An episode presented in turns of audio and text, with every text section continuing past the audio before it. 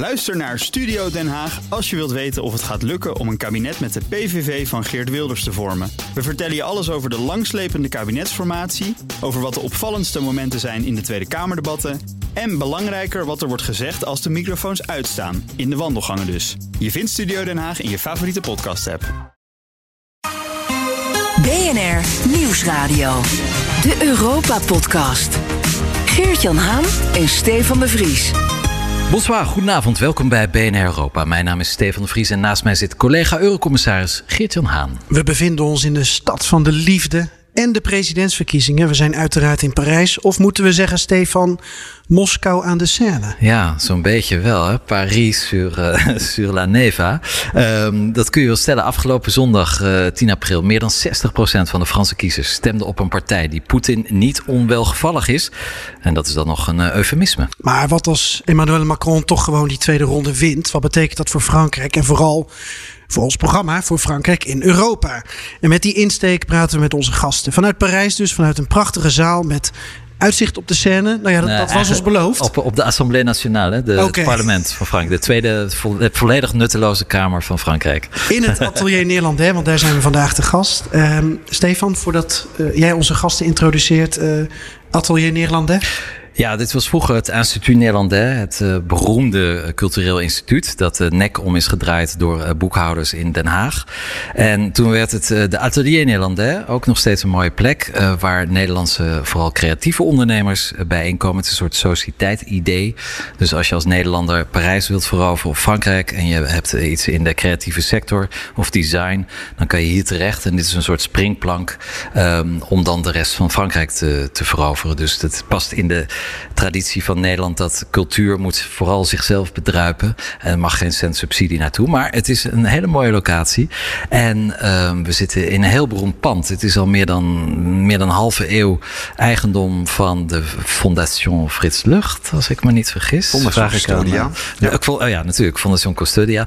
Kortom, een prachtige plek midden in de stad, op een steenworp afstand van de macht. We zijn hier voor de verkiezingen. En hoe staat het met Frankrijk en Europa? En wie zijn onze gasten?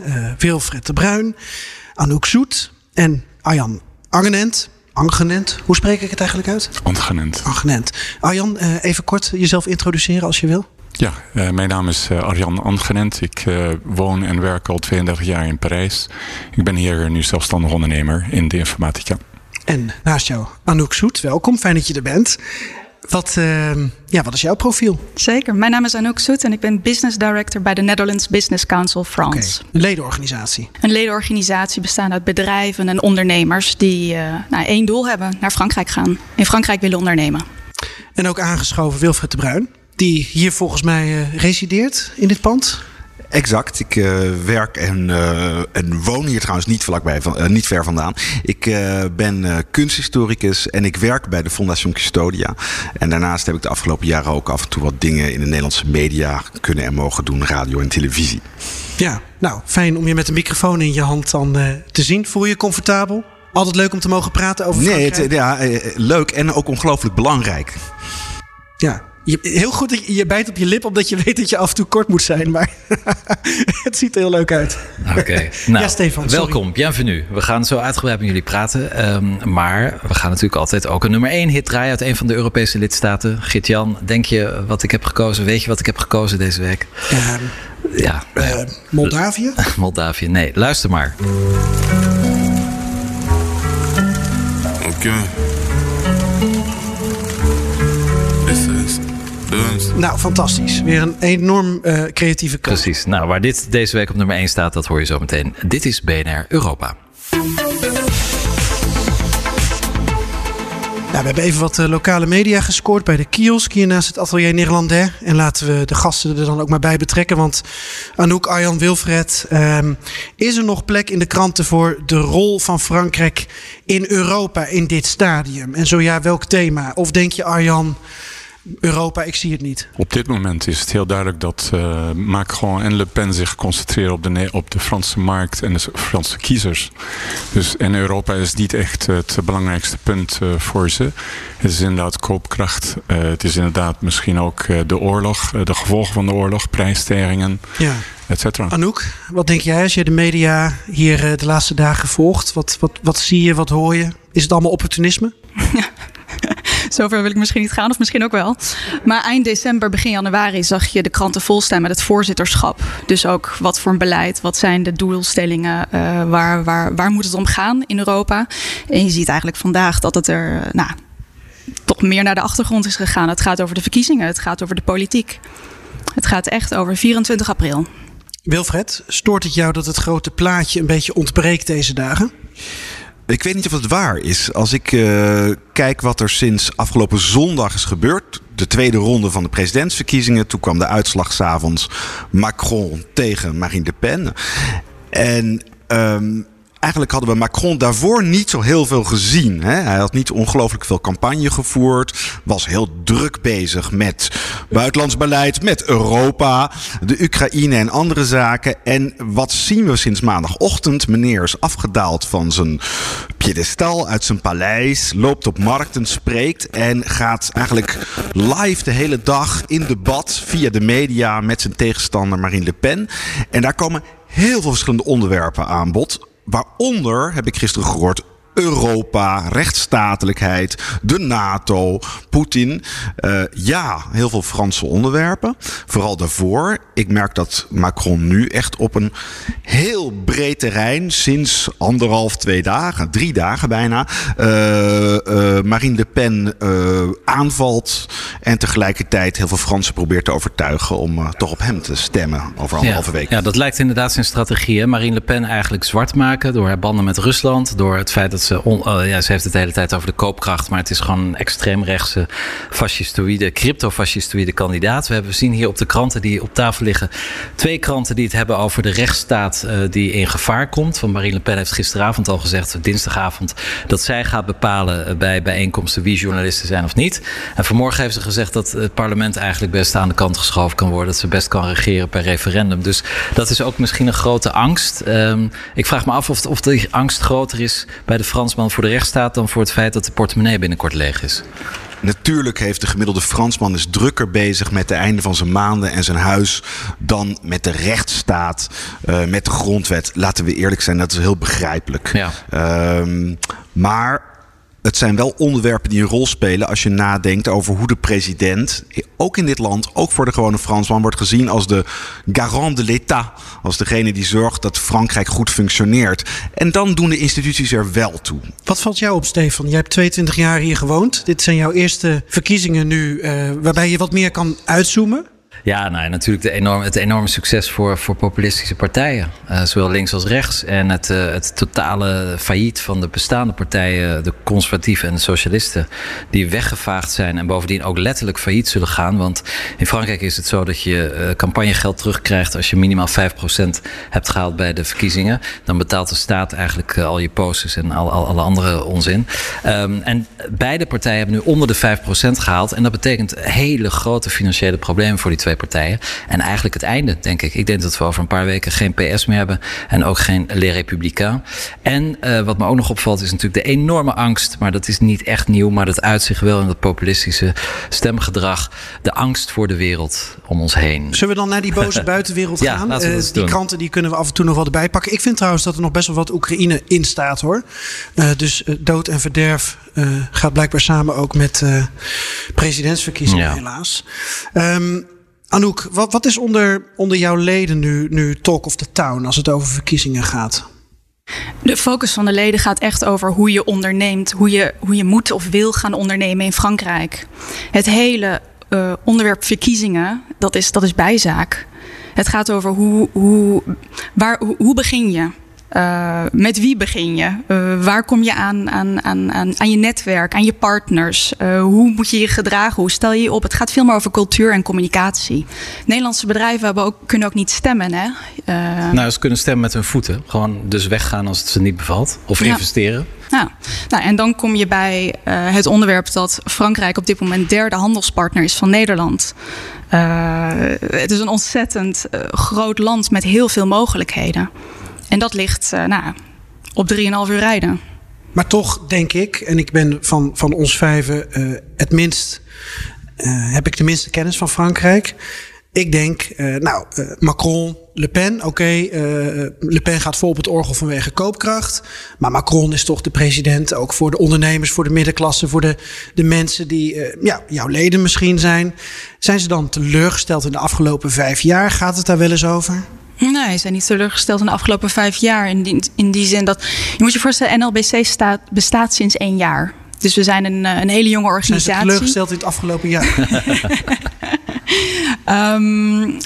De Nederlandse ondernemers... Er zijn er ontzettend veel bijgekomen in Frankrijk. Er zijn bijna 1 miljoen nieuwe bedrijven opgezet. Of dat nou Nederlanders zijn of Fransen die dat zijn begonnen. Overigens een haakje daarbij is het wel dat dat 600.000 micro-entreprises zijn. Ja, ZZP'ers. Dus dat zijn de ZZP'ers, de eenmanszaken. Dus er is wel degelijk een toename aan bedrijven, aan ondernemerschap hier in Frankrijk. Ja, maar critici zeggen die mensen die ZZP worden in Frankrijk...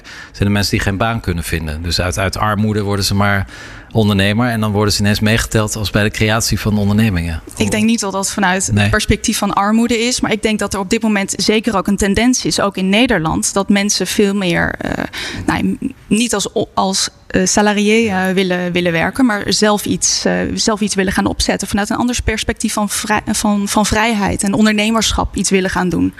En ik denk dat dat zowel in Nederland als in Frankrijk geldt. Economie praten we straks ook nog even uitgebreider over door. Even de talk of the town in Parijs, Arjan. Hoe kijk jij daarnaar? Als we het hebben over verkiezingen. Je gaf net al een voorzetje qua thema's die spelen. Zijn er ook inhoudelijke thema's waarvan jij denkt van daar is nog een beetje aandacht voor tenminste? Op dit moment denk ik, het is een korte termijn, 2 weken... dat ze gaan vechten voor stemmen die ze willen hebben. En ze proberen van allerlei onderwerpen naar voren te brengen. Macron heb ik gezien, dat hebben we net gezegd... die gaat de breedte in die Le Pen niet kan halen. Want Le Pen is nooit president geweest. Heeft dan links en rechts wat geflirt met buitenlandse grootheden... zoals inderdaad Poetin in Rusland. Maar als ik kijk nu naar de inhoudelijke zaken... die Macron en Le Pen naar voren brengen... blijft het nog steeds van Le Pen, OTAN wil ik niet meer, de NATO... het gaat over de pensioenleeftijd. En ik zie nog niet bijvoorbeeld in mijn vakgebied, over digitalisering van daar gaat het niet over. Dat is niet belangrijk op dit moment. Het is op de achtergrond gedrukt. Terwijl je zou kunnen denken, Wilfred de Bruijn, je hebt veel gereisd door heel Parijs, door heel Frankrijk, ook door heel Parijs. Maar vlak voor de vorige verkiezingen door heel Frankrijk. Digitalisering bij uitstek een thema dat mensen kan verbinden in allerlei opzichten. Jazeker. In 2017 was digitalisering een onderwerp. In de zin, dan ging het over de witte zones. Dus die enorme stukken van prachtig Frankrijk... waar mensen nauwelijks online konden gaan... of waar goede fiberen, goede kabels lagen. Daar is hard aan gewerkt in de afgelopen 5 jaar. Ik weet niet hoe het staat. Maar ook Macron heeft in zijn campagne... een ander digitalisering onderwerp naar voren gebracht. Eigenlijk om te zorgen dat die enorme kluwen... aan manieren van sociale hulp... kinderbijstand, huurtoeslag, een enorme lijst. Het idee nu is van de Macron-campagne heel modern en tegelijkertijd verbindend. Buitengewoon slim te zeggen, jongens, dat doen we net als met de heffen van de inkomstenbelasting aan de bron. Wij weten wie je bent. Vul 1 keer in, met hulp eventueel, hoe oud je bent, hoeveel kinderen. En wordt dan automatisch iedere maand, gaan we allemaal groeperen. Het is een IT-project waar je de billen van bij elkaar knijpt uit angst dat het helemaal misgaat. Maar goed, het plan is, en dan denk ik, dat is ongelooflijk slim. Je hebt dus die start-up nation, modern, fris en jong, digitalisering. En waarom? Om te zorgen dat veel meer Fransen, die nu geen hulp krijgen, maar er wel recht op hebben, dat die toegang krijgen. En ik vond dat toch een slimme zet. Je veux ici vous parler avec les mots du cœur et de la conviction pour vous dire pourquoi cette élection est aussi un référendum sur l'Europe. Elle l'est. Parce que, entre le projet que je défends et celui de la candidate d'extrême droite, les choses sont claires. la candidate d'extrême droite propose un projet nationaliste. Ce qui n'est pas le patriotisme. Ce projet nationaliste, et je le dis ici, à quelques mètres de là où François Mitterrand a prononcé ces mots, parmi les derniers de son dernier mandat, le nationalisme, c'est la guerre. Ja. Nou, hoe zit het dan met Europa? Je bent door heel Frankrijk gereisd. Je hebt een inzicht gekregen in de geest van de Fransman, hoop ik, enigszins. Ja, kijkje. Van heel veel verschillende geesten. Ja, hoe staat het met de geestesgesteldheid van de op Europa Jean met de pet, ja, als het over Europa gaat? Want Macron werpt zich natuurlijk nu ook op in het contrast met Marine Le Pen als de verdediger van Europa. Hij heeft gezegd, ik wil dat dit ook een referendum wordt over Europa. Dus een stem op mij is een stem voor Europa. Waar heeft Europa een plek in die Franse hoofden? Frankrijk is nooit zo'n anti-Europa-land geweest als Groot-Brittannië dat was, bijvoorbeeld. En laten we eerlijk zijn, het lot van Groot-Brittannië heeft de anti-Europa-sentimenten die er wel waren flink bekoeld in Frankrijk. En als je de laatste peilingen hebt gezien hoe Fransen kijken naar Europa, is een grote meerderheid voor lidmaatschap van Europa. En dus voilà, dat is belangrijk. De houding van Europa is vrij positief. En wat we zien, wat mevrouw Le Pen heeft gedaan, al jarenlang, en misschien gaat dat nu uitbetalen, op al die anti-Europa, anti-NATO, anti-euro punten waar ze altijd hard op scoorden, is het de afgelopen 5 jaar allemaal gedraaid. Of gedowntuned, of zachter geworden. En omdat zij ook wel snapt dat je in Frankrijk hard op het Europa verlaten standpunt gaat zitten, daar win je geen kiezers mee. De euro uitstappen, win je geen kiezers mee. En laten we eerlijk zijn, de actualiteit helpt ook niet bij dit soort standpunten. Dus terugkijken naar wat zinken de Fransen nu van Europa. Ik denk dat er een vrij... Nee, er is absoluut geen meerderheid om uit Europa te stappen of de euro. Er is ongelooflijk veel zorgen en kritiek op Brussel. Dat is waar. Maar tegelijkertijd zie je Le Pen en Mélenchon, die willen allebei, ja, eigenlijk uit heel veel Europese verdragen stappen. Dat komt eigenlijk neer op uit Europa stappen. Ja. Want het is geen supermarkt waar je wel kan pakken wat je wil. En toch hebben zij de meerderheid gekregen. Toch een soort van eurosceptisch moet ik zeggen in het Nederlands, geloof ik. Eurosceptische partijen doen het toch goed. Ja, maar ik weet niet of dat komt vanwege hun eurosceptische standpunten. Het is waar dat Marine Le Pen nog steeds zegt, zoals Polen dat zelfs heeft verklaard, nationale wetten moeten uitgaan boven internationale verdragen en dus Europese wetgeving. En dat is natuurlijk Europa de kop omdraaien. Dat zal niet iedereen snappen als ze dat zegt, maar dat is wel wat ze bedoelt. In 2017 zei ze, wilde uit Europa stappen. Ze wilde zelfs de euro uit de euro stappen. En dat is haar toen ontzettend op het dak gevallen. Nu vandaag zegt ze, ik wil in Europa blijven, maar ik wil Europa veranderen. Dus dat is heel subtiel, denk ik. Kan de agenda van Macron, als we hem omdraaien, hè, wat als Macron president blijft, kan die agenda ook te pro-Europees zijn? Dus we hebben het over eurosceptici, maar we kunnen het ook hebben over een agenda die zoveel gaat over Europese eenheid en samenhorigheid dat de Fransman of de Française denkt, ja, dit gaat me te ver. Ja, maar ik denk toch dat als je kijkt naar wat er gebeurt de afgelopen 5 jaar...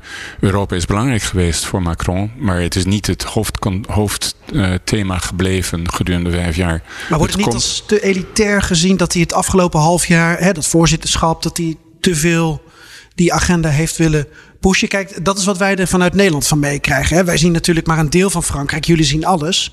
Wij zien Macron is pro-Europa. Oké, hij wil dus vriendjes met ons zijn. Dat is wat wij zien. Ja. Ik denk wel dat hij angstig geworden is na aanleiding van de uitslagen afgelopen zondag. En je ziet hem nu zwalken met zijn voorstellen links en rechts en cadeautjes uitgeven. Ik denk dus wel degelijk dat hij zich zorgen maakt. Ik zou het geen zwalken noemen wat Macron nu doet. We zien een soort... Als je kijkt dus naar die uitslag, zie je dus het redelijke midden. Macron, als ik het zo mag noemen, elke andere redelijke partij compleet wegdrukkend, zoals je terecht zei, Stefan. En wat blijft er over zijn de flanken. De extreemrechtse flank en de flink linkse flank.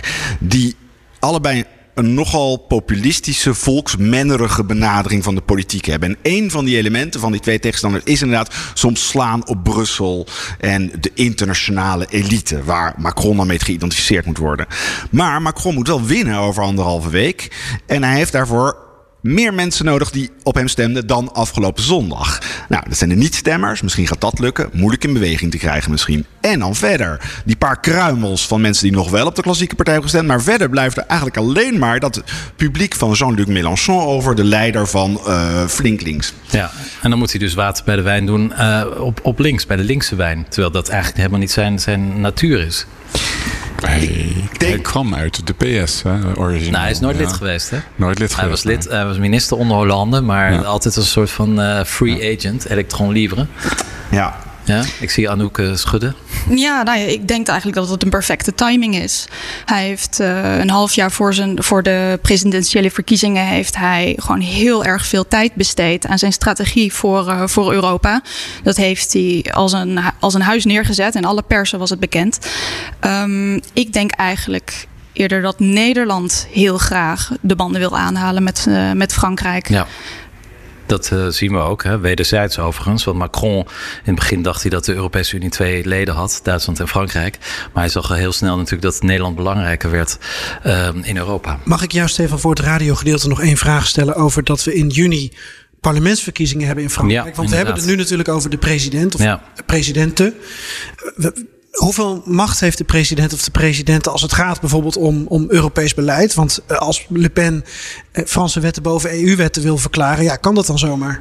Nou ja, ik zie Anouk nee schudden, maar ik ben niet zo optimistisch. De president heeft eigenlijk alle macht. Er is een conseil constitutionnel, maar die spelen ook een bijrol. Uiteindelijk, als je iets wil in Frankrijk als president, dan krijg je het gewoon voor elkaar. Het is een democratie, maar het Franse staatshoofd is het gekozen staatshoofd met de meeste macht ter wereld. En sommige presidenten gebruiken die macht en sommige misbruiken die macht. En ik denk dat Marine Le Pen die macht misschien gaat misbruiken.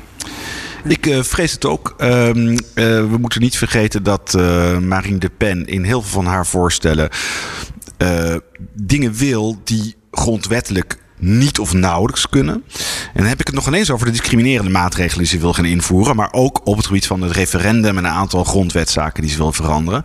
Ik deel de pessimistische visie van Stefan. Heeft hij wel heel vaak.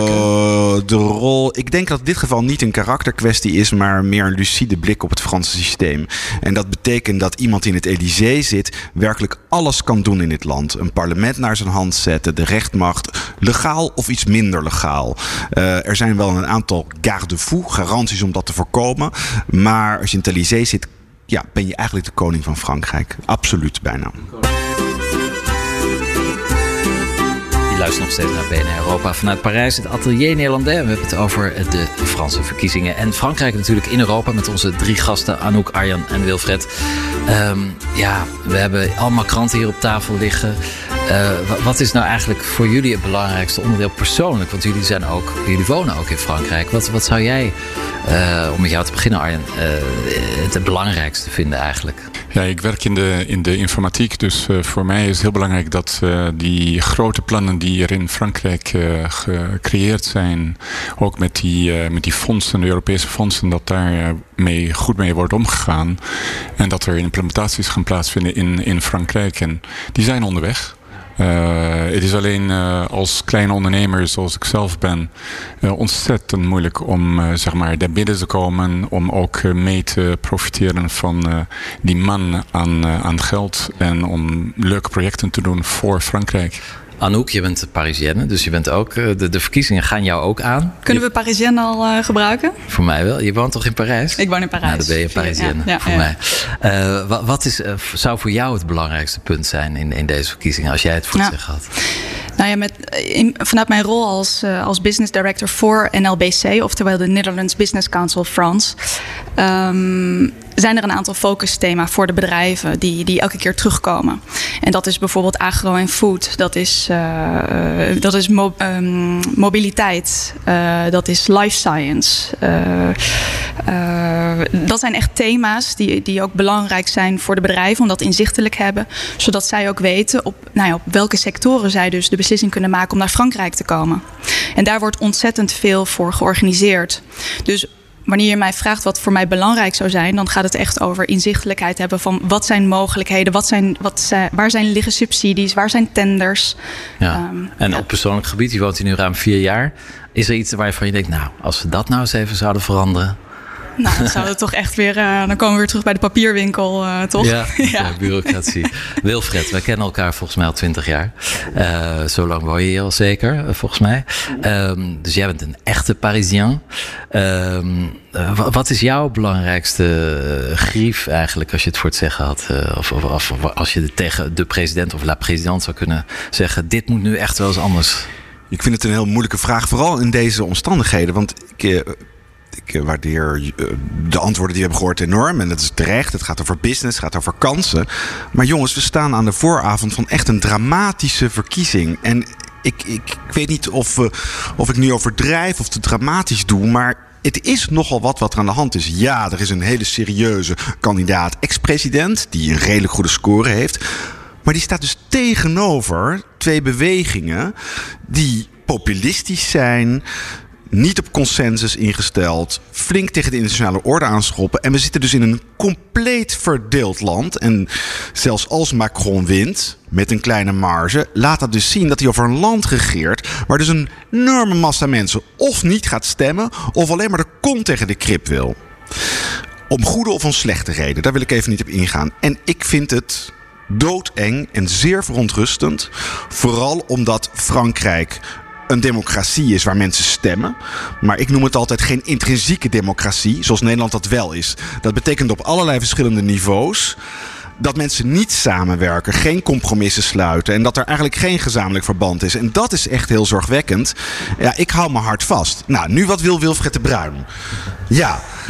Nou, Wilfred de Bruijn wil meer treinen, nog meer fietsen... dus vooral de milieukant waar Frankrijk heel hard aan moet trekken. Dus dat akkoord van Parijs moet heel erg veel aandacht worden besteed. En ik hoop aan een liberalisering. Maar dat zeg ik niet als in een rechtse politiek. Maar meer in een meer losser, makkelijker land en omgang. Maar dan heb je over een cultuuromslag. Dat duurt heel lang. Ja, dat valt mij trouwens op. Even heel kort. Je noemt het fietsen. Nou, dat is voor de bobo, hè, voor de Parisien. Sure. Maar het klimaat, totaal afwezig in deze campagne. Ongelooflijk. De Groene Partij heeft het fantastisch gedaan bij de gemeenteraadsverkiezingen. Bordeaux, Straatsburg, allemaal om. Europees keihard geknald. En nu de kandidaat Jadot. Bijna niets van over. Laten we dat ook maar weer begrijpen als een soort race naar de sterke poppetjes. En er waren er dus maar 3. 2 populisten en Macron.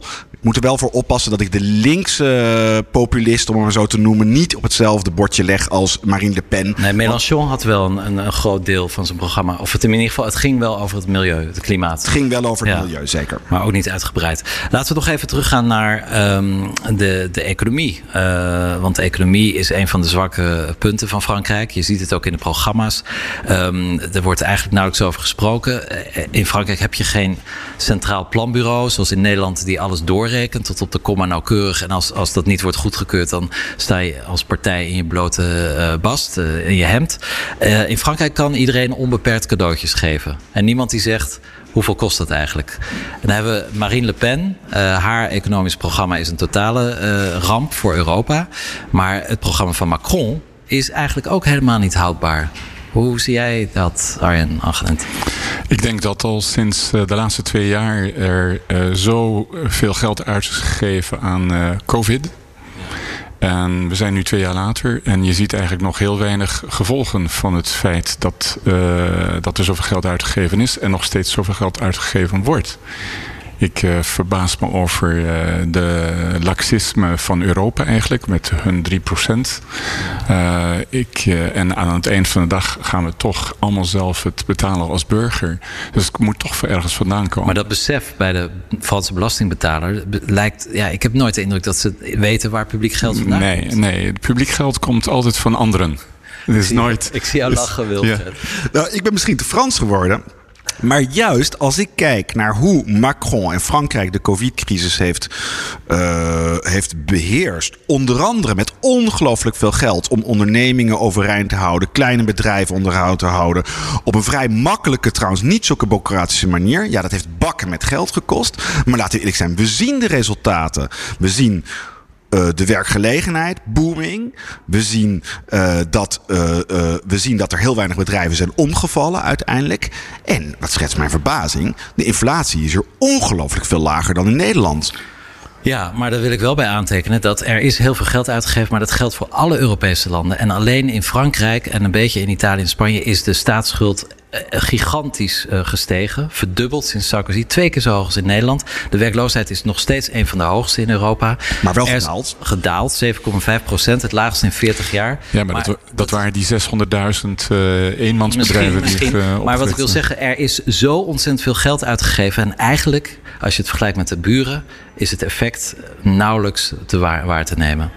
Eigenlijk als dat geld er niet was, zou Frankrijk er nog slechter voor staan. Maar ze hebben niet een soort inhaalslag gemaakt met de buren, die ook heel veel geld hebben uitgegeven. Hoe kan het toch dat Frankrijk zoveel publiek geld uitgeeft? Volgens mij een van de hoogste aandelen van publieke uitgaven in de wereld. En het lijkt gewoon niet zo goed te werken.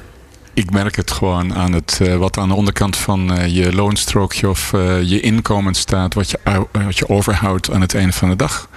En in Frankrijk is dat zeker 50-60% dat weggaat aan allerlei lasten. Alleen wel bij aantekenen dat de Fransen bijna geen inkomstenbelasting betalen. Meer dan de helft van de Fransen betaalt niks. En Nederland betaalt heel veel. Ik zie jou ook weer hoofd schudden, Wilfred. Nee, ik erger me nou ook aan als ik zie dat ik betaal wel inkomstenbelasting. En dit is, en als je dit kijkt met andere lasten is dat vrij stevig. Maar ik zou niet durven zeggen dat publieke geld in Frankrijk, dat je helemaal niet merkt dat dat wordt uitgegeven. Misschien wordt het niet goed genoeg besteed, niet verstandig geïnvesteerd. Maar laten we eerlijk zijn.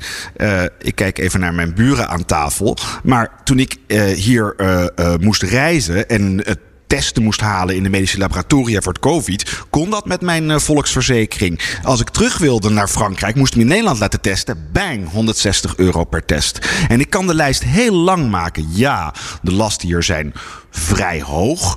Er wordt ongelooflijk veel geld door de publieke sector uit de private sector gehaald. Maar daar staat iets tegenover. Dat is een politieke keuze. Als je kijkt, als ik hoor naar mijn ouders hoe ze lang op dokters moeten wachten en specialisten.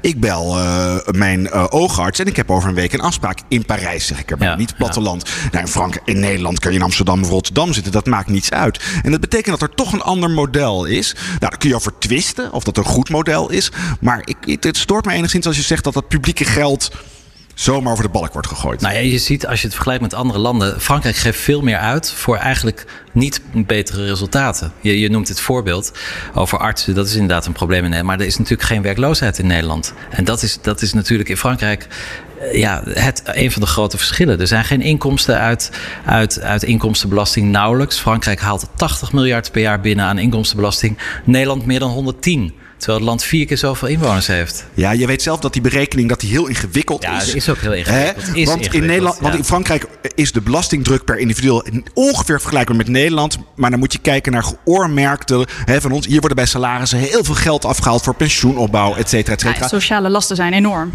Precies. En we hebben het alleen over de lijst die op je loonstrook staat. Dat is zo'n verschil tussen Frankrijk en Nederland. Is dat iets waar Nederlandse ondernemers van schrikken als ze hier komen?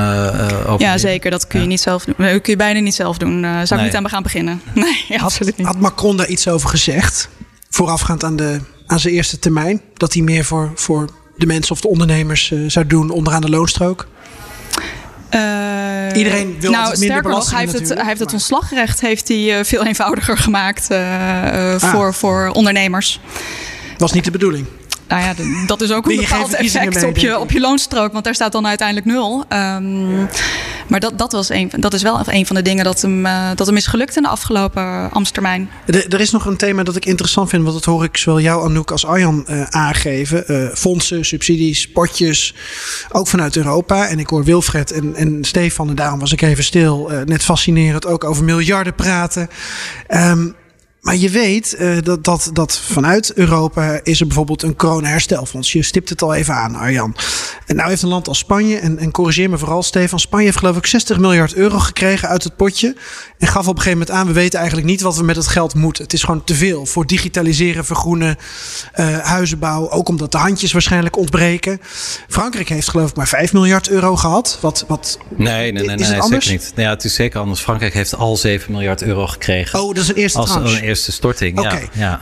Maar als we het dan over potjes hebben, bijvoorbeeld vanuit Europa. Want ja, je kan wel zeggen, staatsschuld loopt op en dit en dat. Ze houden zich niet aan de regels.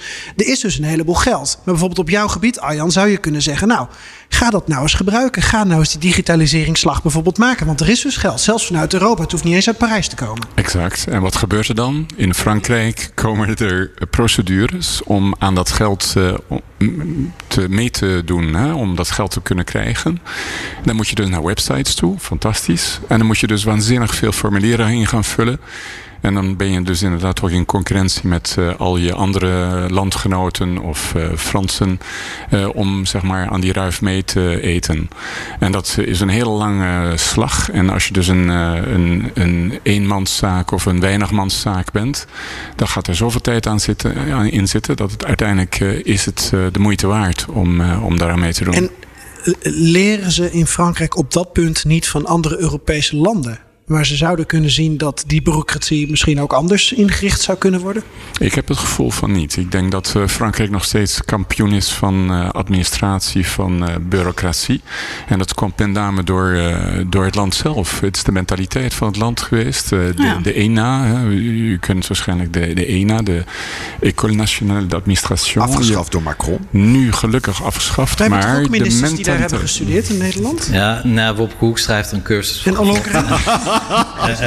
Secret Kaag heeft volgens mij wel eens een koffie gedronken in de kantine. Die interviewaanvraag die kan ik weer intrekken, denk ik. Maar je kan een school afschaffen, maar de mentaliteit is er nog steeds. Precies, en dat krijgt een andere naam en een andere verpakking. Maar, exact. Even Anouk, signaleer jij dat ook bij je leden? Ja, zeker. Ik zie dat de focus eerst moet zijn op relatie. Het bouwen van relaties.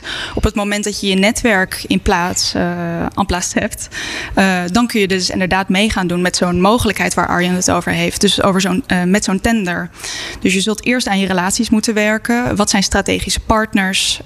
En dan kun je dus inderdaad het proces in. Oké, maar jij gaat over de Nederlandse leden. Ja. Er zijn ook Belgische ondernemers, en Duitse ondernemers, Italiaanse ondernemers. Trek niet iedereen en masse aan de bel. Zo van, jongens, kan dit echt niet anders? Of ja, dat doen ze dan, maar dan wordt er niet geluisterd. Nou ja, ze trekken zeker aan de bel. Maar ze zijn ook op... Kijk... Als Nederlander kom je naar Frankrijk. Frankrijk gaat niet op dit moment veranderen omdat een Nederlander of een Duitser dat zegt. Nou, Macron doet alsof hij de koning van Europa is. Ja, maar wil je hier business blijven doen? Dan zul je moeten aanpassen. Zo simpel is het. Dus Wilfred de Bruijn, zo pro-Europees is Macron eigenlijk helemaal niet? Jawel hoor. Ik denk dat hij zeker pro-Europees is. En ik denk ook eerlijk gezegd dat er een grote wil is om een aantal administratieve procedures en de zwaarte, vooral van de ministeries in Parijs, om die te verlichten. Hij is daar niet de enige in. Valérie Pécresse roept erover. Ook de Parti Socialiste, dus de Franse Partij van de Arbeid, wil het er graag. Maar blijkbaar is dat toch ongelooflijk moeilijk om door te voeren. De enorme zwaarte, de moeizaamheid. Alles moet 3 keer formuleren. Ik ken dat zelf ook.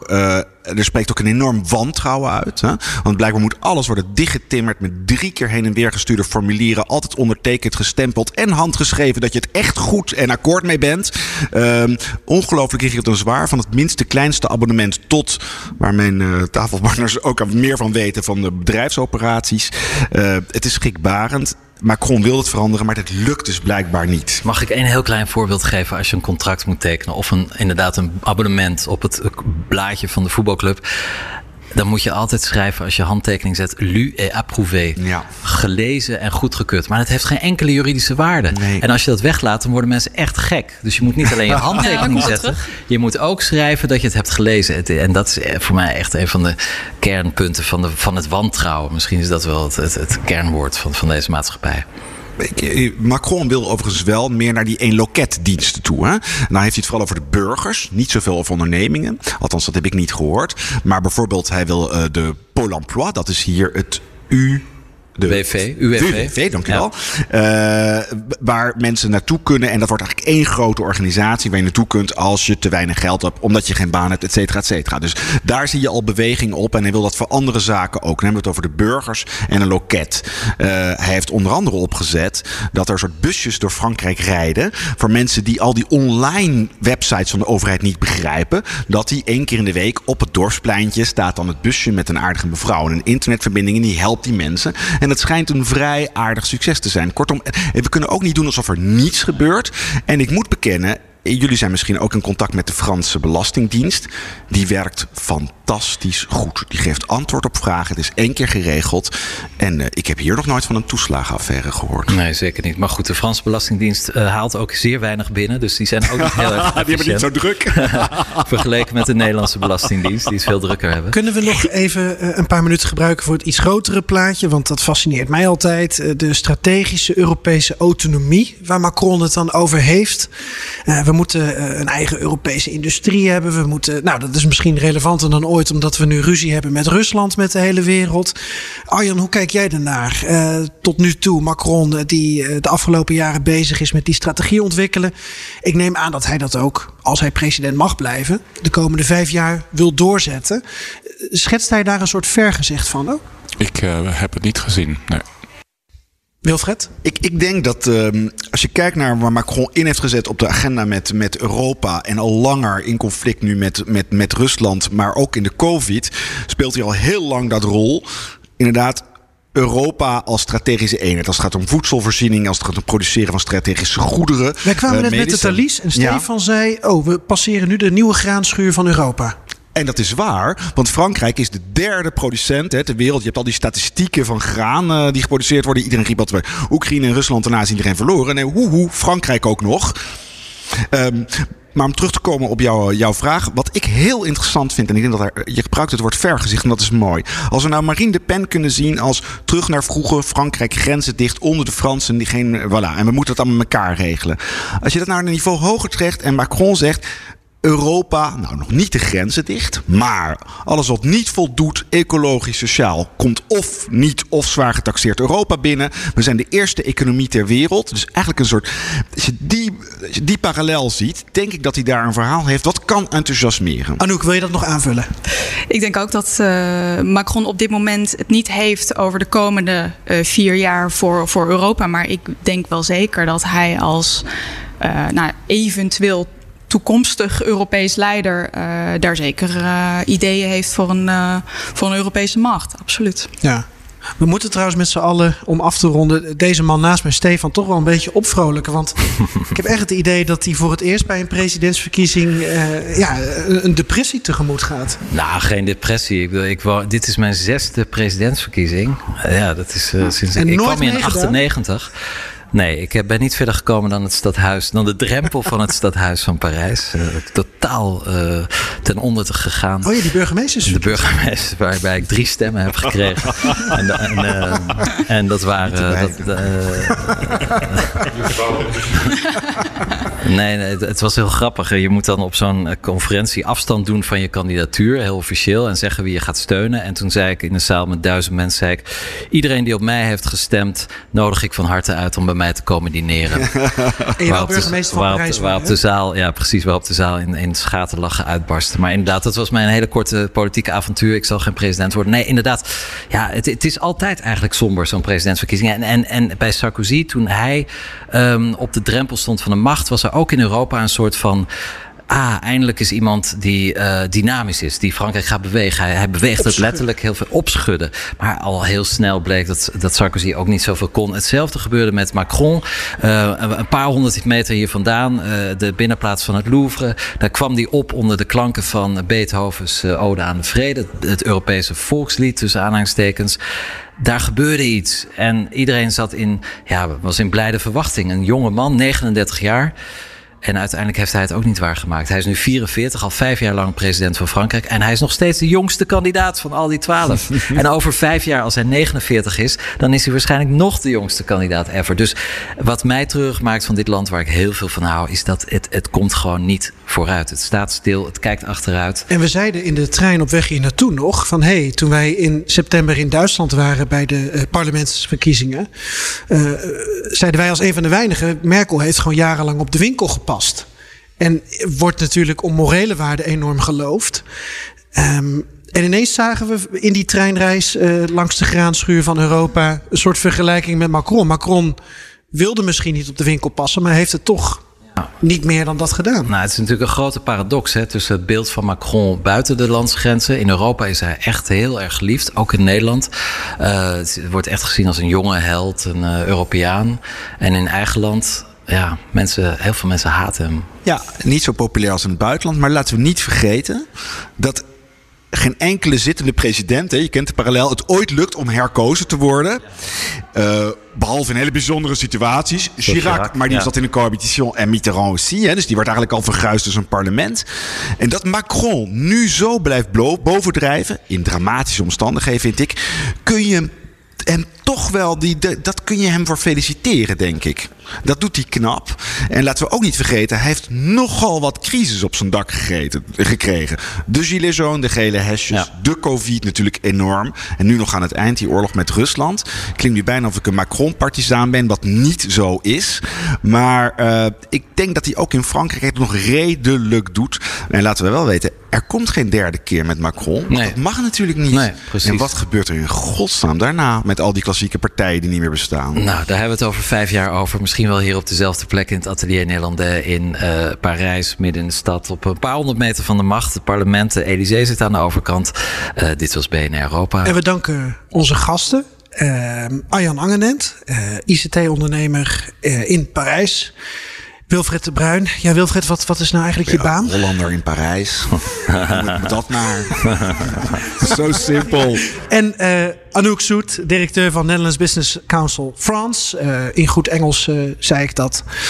Ook dankjewel voor je komst naar Atelier Néerlandais. En elke week, Geert-Jan, we hebben een Europese hit. De nummer 1 in... En deze week natuurlijk La Douce France. Luister maar.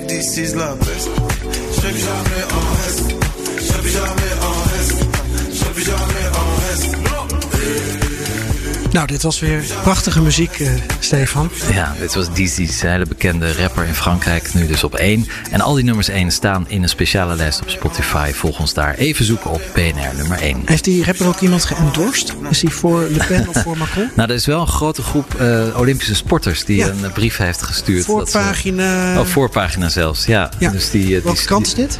Aujourd'hui en France, dit is zeg maar de Telegraaf, Le Parisien, zoiets. Reacties op dit programma natuurlijk welkom per e-mail op europa.bnr.nl of via Twitter op @BNREuropa.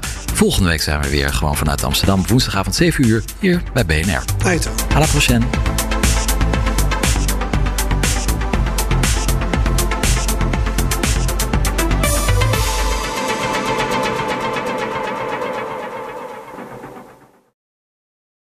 Ook Liesbeth Staats vind je in de BNR-app. Ja, heel handig. Luister live naar Kees en mij tijdens de Daily Move. Dan blijf je ook gelijk op de hoogte van breaking news en het laatste zakelijke nieuws. En daar vind je ook alle BNR-podcasts, waaronder de Perestrooikast. Download nu de gratis BNR-app en blijf scherp.